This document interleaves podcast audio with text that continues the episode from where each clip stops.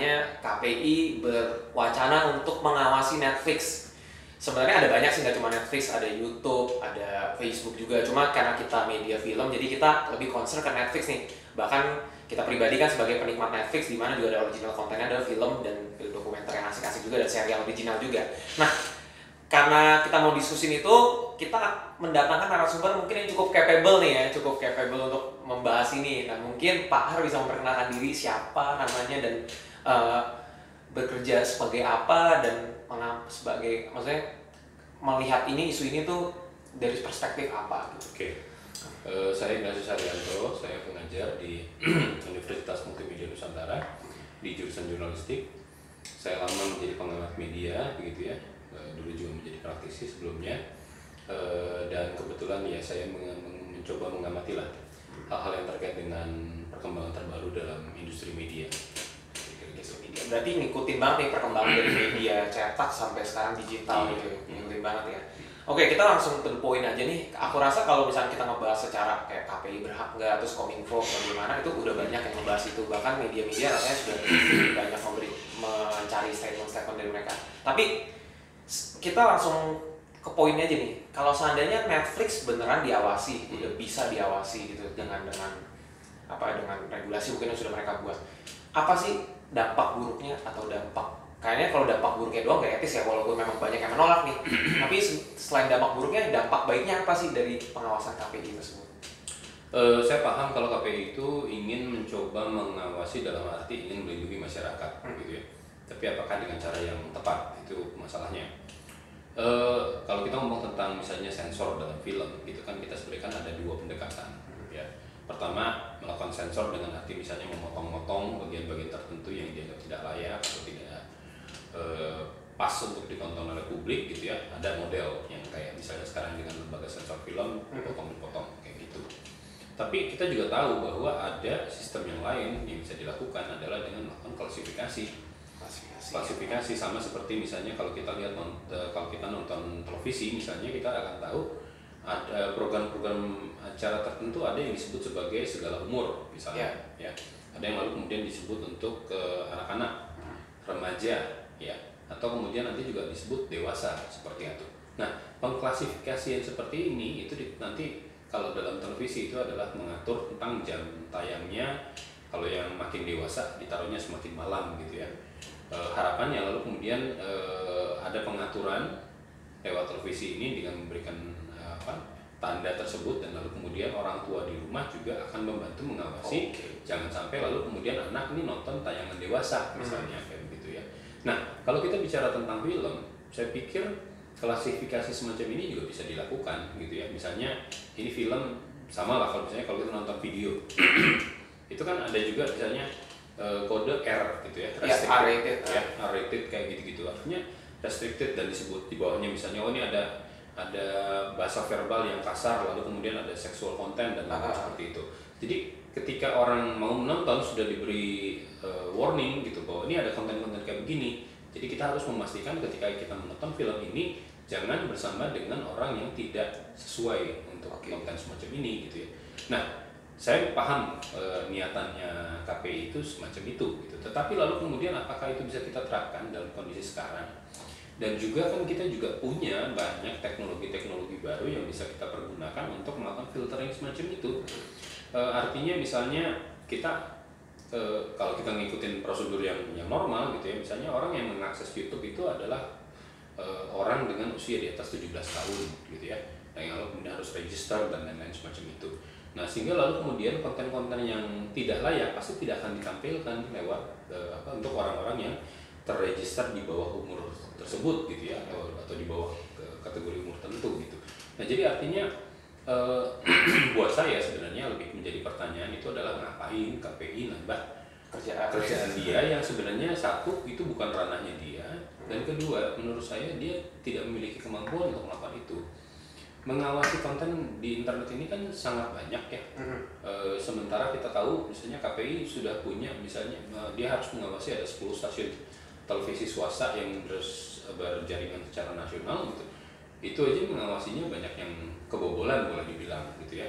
Konten-konten yang tidak mendidik, terus kemudian slapstick, pukul-pukulan Iya. atau apa kayak gitu-gitu masih kita sering tonton gitu ya. Lalu kemudian orang dihipnotis dan lain-lain seperti itu. Kayak gitu-gitu kok lolos gitu ya. Hmm. Nah, jadi menurut saya eh, ngapain KPI melakukan sesuatu pekerjaan di mana yang pekerjaan lamanya dia tidak bisa dia tuntaskan dengan baik gitu loh. Jadi gimana kita punya jaminan kalau dia melakukan tugas baru ini akan juga perform gitu. Nah, itu pertanyaan saya. Nah, tadi kan mengenai masalah filterisasi. Boleh sini aja? Oke. Lihat ke situ ya. Oke. Terlalu ini ya. Oke. Ya, ya. Uh, tadi kan ngomongin masalah filterisasi nih.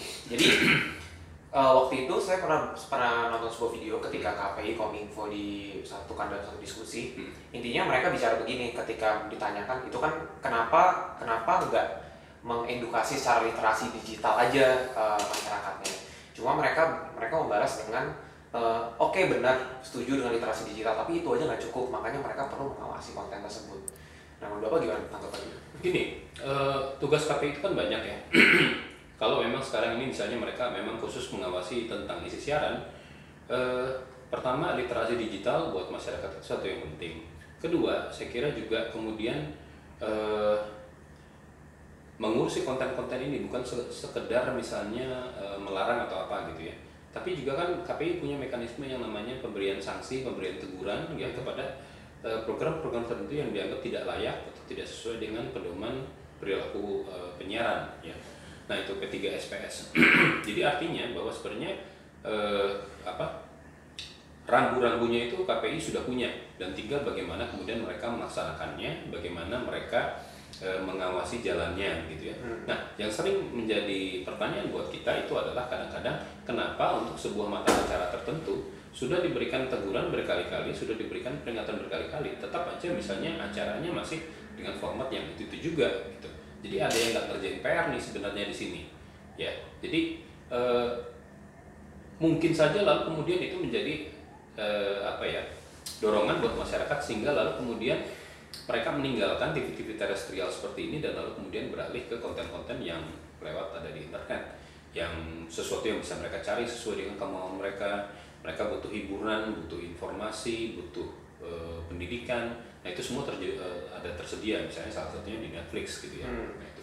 Nah, kalau kalau misalkan mengenai statement yang eh, YouTube, Netflix dan Facebook ini bukan ranahnya KPI karena yang ngomongin siaran kan berarti televisi ya, Iya. televisi swasta, televisi swasta yang yang besar nasional. dan Tapi radio ah, dan juga radio. Hmm. Tapi KPI sendiri bilang eh, mereka bilang kalau kata siaran itu udah shifting gitu, mengikuti modernitasnya zaman. Jadi bisa dibilang YouTube itu termasuk dalam kategori siarannya mereka. Gitu. Jadi mereka merasa perlu ada pembaharuan secara aturan secara aturan yang katanya di aturan siaran itu di undang-undang siaran itu dulu apa gimana? Apakah itu masuk ke dalam media juga? Kalau kita tetap ber- berpegangan pada undang-undang penyiaran yang ada ya, ya ranahnya KPI ya ranah penyiaran yang sifatnya terestrial semacam itu gitu ya. Kalau ranahnya dunia internet itu sebenarnya sejauh ini masih diurusi oleh ke- Kementerian Komunikasi dan Informasi. Kita tahu misalnya kemarin-kemarin ini misalnya Kominfo banyak melakukan tindakan-tindakan tertentu terhadap sejumlah situs tertentu atau akun tertentu gitu ya yang mereka banyak pakai kategori tentang eh, apa pakai undang-undang apa eh, ITE gitu ya informasi transaksi elektronik. Eh, jadi menurut saya sebenarnya eh, KPI merambah ke bidang yang sebenarnya bukan wilayahnya dia. Dan itu tadi tolong kami dibantu diyakinkan bahwa KPI memang punya kemampuan dan punya eh, performa yang baik untuk mengurusi dunia yang baru semacam ini. Sementara di dunia penyiarannya sendiri mereka sendiri masih masih banyak apa ya istilahnya carut marutnya gitu ya. Bagaimana mereka me- mengatasi kepentingan-kepentingan pemilik media yang punya kepentingan-kepentingan politik? Oh, kita kan tahu iya. kemarin Hmm. setelah pemilu dan lain-lain kita tahulah ini ya kalau boleh dibilang ko- konstelasinya sedikit berbeda dengan lima tahun yang lalu gitu ya tapi intinya sama ada konten-konten politik yang ditek, di apa dimasukkan oleh para pemilik media dan kemudian disebarkan kepada masyarakat itu sebenarnya sudah sangat bertentangan dengan eh, baik dari undang-undang penyiarannya ataupun juga P3SPS di mana lembaga penyiaran itu harus netral gitu ya. Hal seperti ini tidak bisa diselesaikan oleh oleh KPI. Nah, lalu ngapain dia harus mencari pekerjaan baru yang eh, kita belum yakin kalau dia bisa mengerjakan itu gitu. Oh, I see. Tapi kalau memang ternyata, let's say, itu kan masalah, masalah masalah ini ya, masalah kategori yang lain. Misalkan let's say Kominfo membuat, udah membuat regulasi baru atau memperbarui undang-undang tersebut sehingga menjadi eh, YouTube, Netflix terutama ya, menjadi kategorinya mereka untuk berhak dikontrol, diawasi. Nah, kira-kira apa sih apakah apa sih dampak dampaknya ketika nanti Netflix kalau udah diawasi Satu, buat saya Netflix itu adalah satu alternatif eh, apa ya media alternatif yang di mana kita bisa akan menemukan banyak sekali eh, kebebasan berekspresi Hmm. yang dimunculkan di sana gitu ya atau misalnya kita ingin mendapatkan hiburan-hiburan secara khusus gitu ya ataupun juga misalnya eh, film-film dokumenter Hmm. yang di- dibuat secara khusus dan lain-lain kita menemukan ada satu referensi yang bisa kita manfaatkan seluas-luasnya mau pakai kategori apa untuk melakukan sensor atau mau melakukan pengawasan terhadap konten-konten tersebut. nah ini di sini KPI juga harus jelas mau mau mau mengawasi kontennya itu berdasarkan kategori apa nih gitu. Apakah P3 SPS itu cocok untuk diterapkan semacam itu? Dan tadi pola kalau mau melakukan sensor, pola sensor yang macam apa? Sensor yang tadi dipotong-potong macam kayak begitu dan pasti akan banyak orang nggak suka Iya. Pembuatnya pun juga nggak akan suka kalau Hmm. karyanya dipotong-potong atau model eh, apa eh, kategorisasi aja, gitu Eh, ini tayangan dewasa ini tayangan anak-anak ini tayangan remaja dan diserahkan kepada masing-masing keluarga untuk mengaturnya itu Hmm, mengawasi anak-anak yang mengakses konten-konten lewat internet kayak begitu I see, I see. Eh, Oke, aku lihat sekarang banyak banget yang menolak. Kalau kita melihat dari apa sosial media, mungkin yang mereka yang literasi digitalnya udah fasih, Hmm. mereka banyak sekali menolak gitu. Bahkan banyak argumen-argumen lucu-lucu lah kalau di Twitter gitu. ya Nah, tapi kan tetap mereka tetap eh, kekeh kalau ada aduan sebenarnya. Sebenarnya berarti kan bisa dibilang ada yang mendukung juga dong.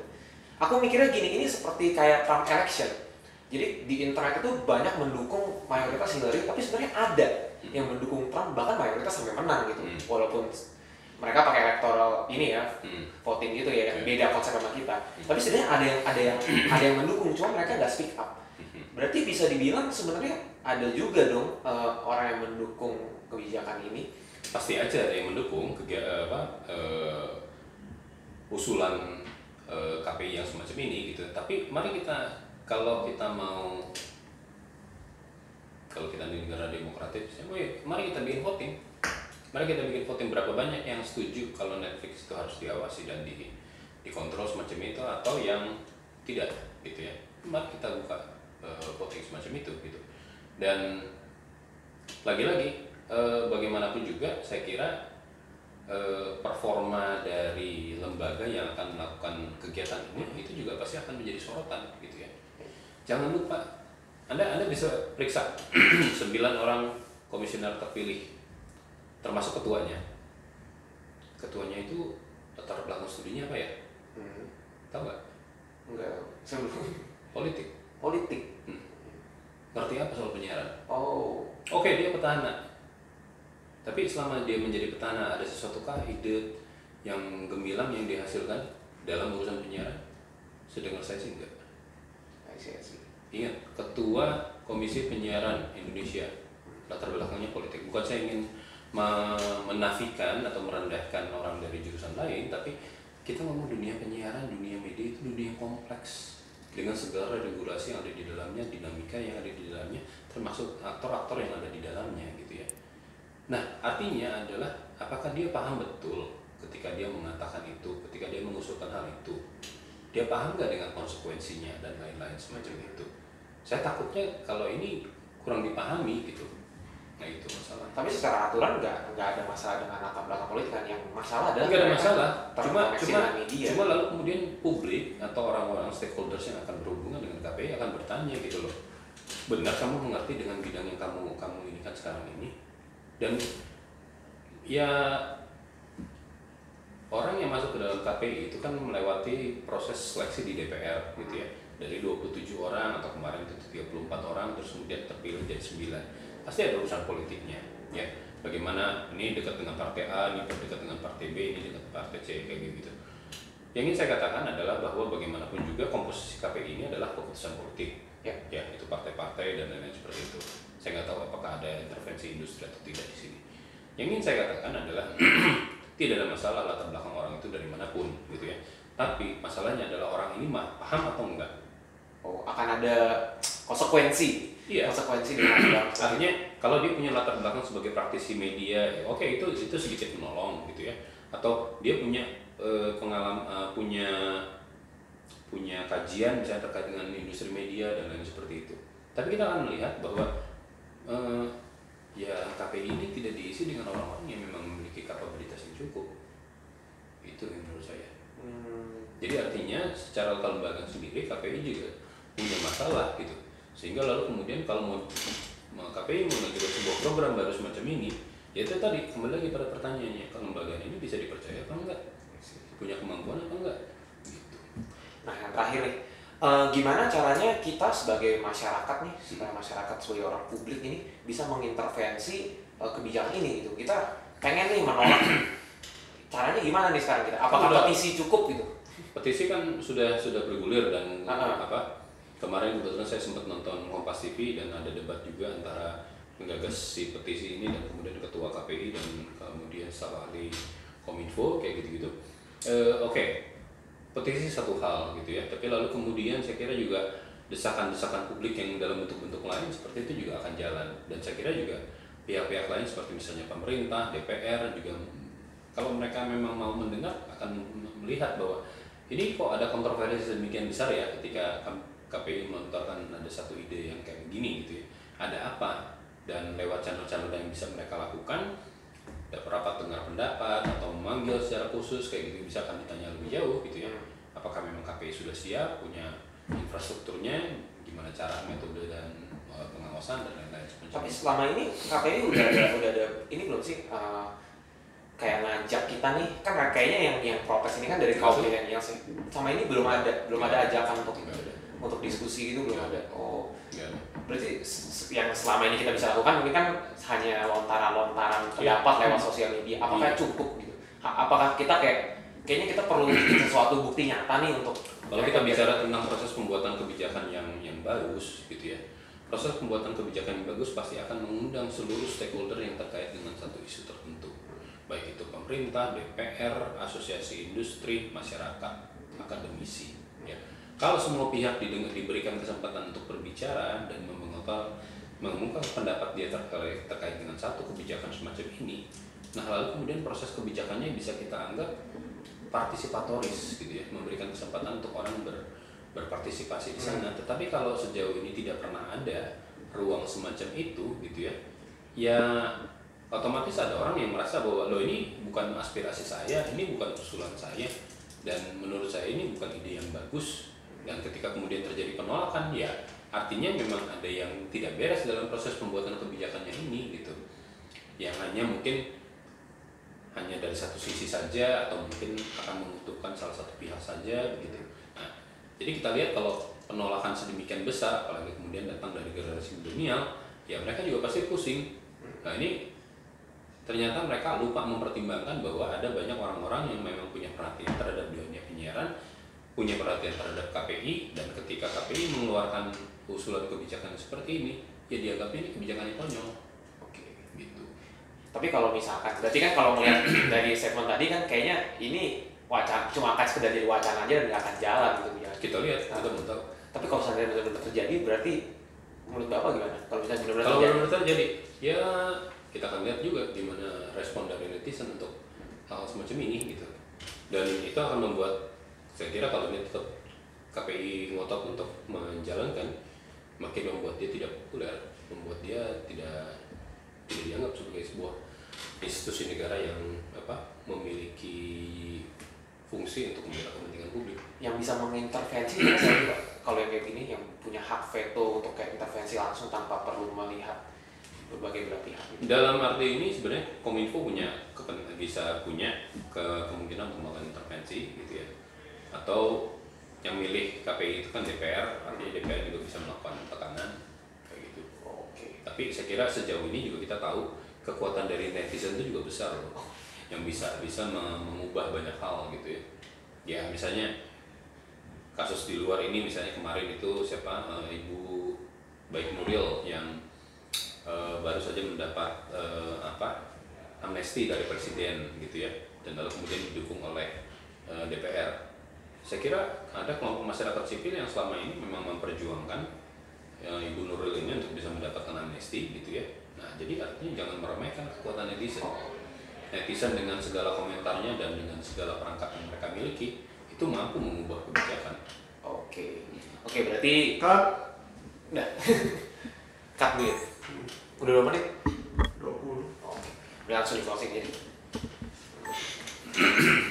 Oke, berarti kesimpulannya adalah kita bisa mengintervensi dengan menyuarakan suara kita entah Iya. lewat apa pun itu sosial media petisi atau apa pun yang penting kita suarakan jangan sekedar apatis saja oke thank you Pak Har udah Sama-sama. uh, hadir di BSR untuk diskusi isu ini Ya. nah menurut teman-teman gimana komentarnya tentang isu ini uh, isu KPI yang ingin mengawasi Netflix mungkin teman-teman bisa komen di bawah thank you dan nonton seperti biasa komen like subscribe akhir kata play it don't stop just be watch Cut. Oke thank you.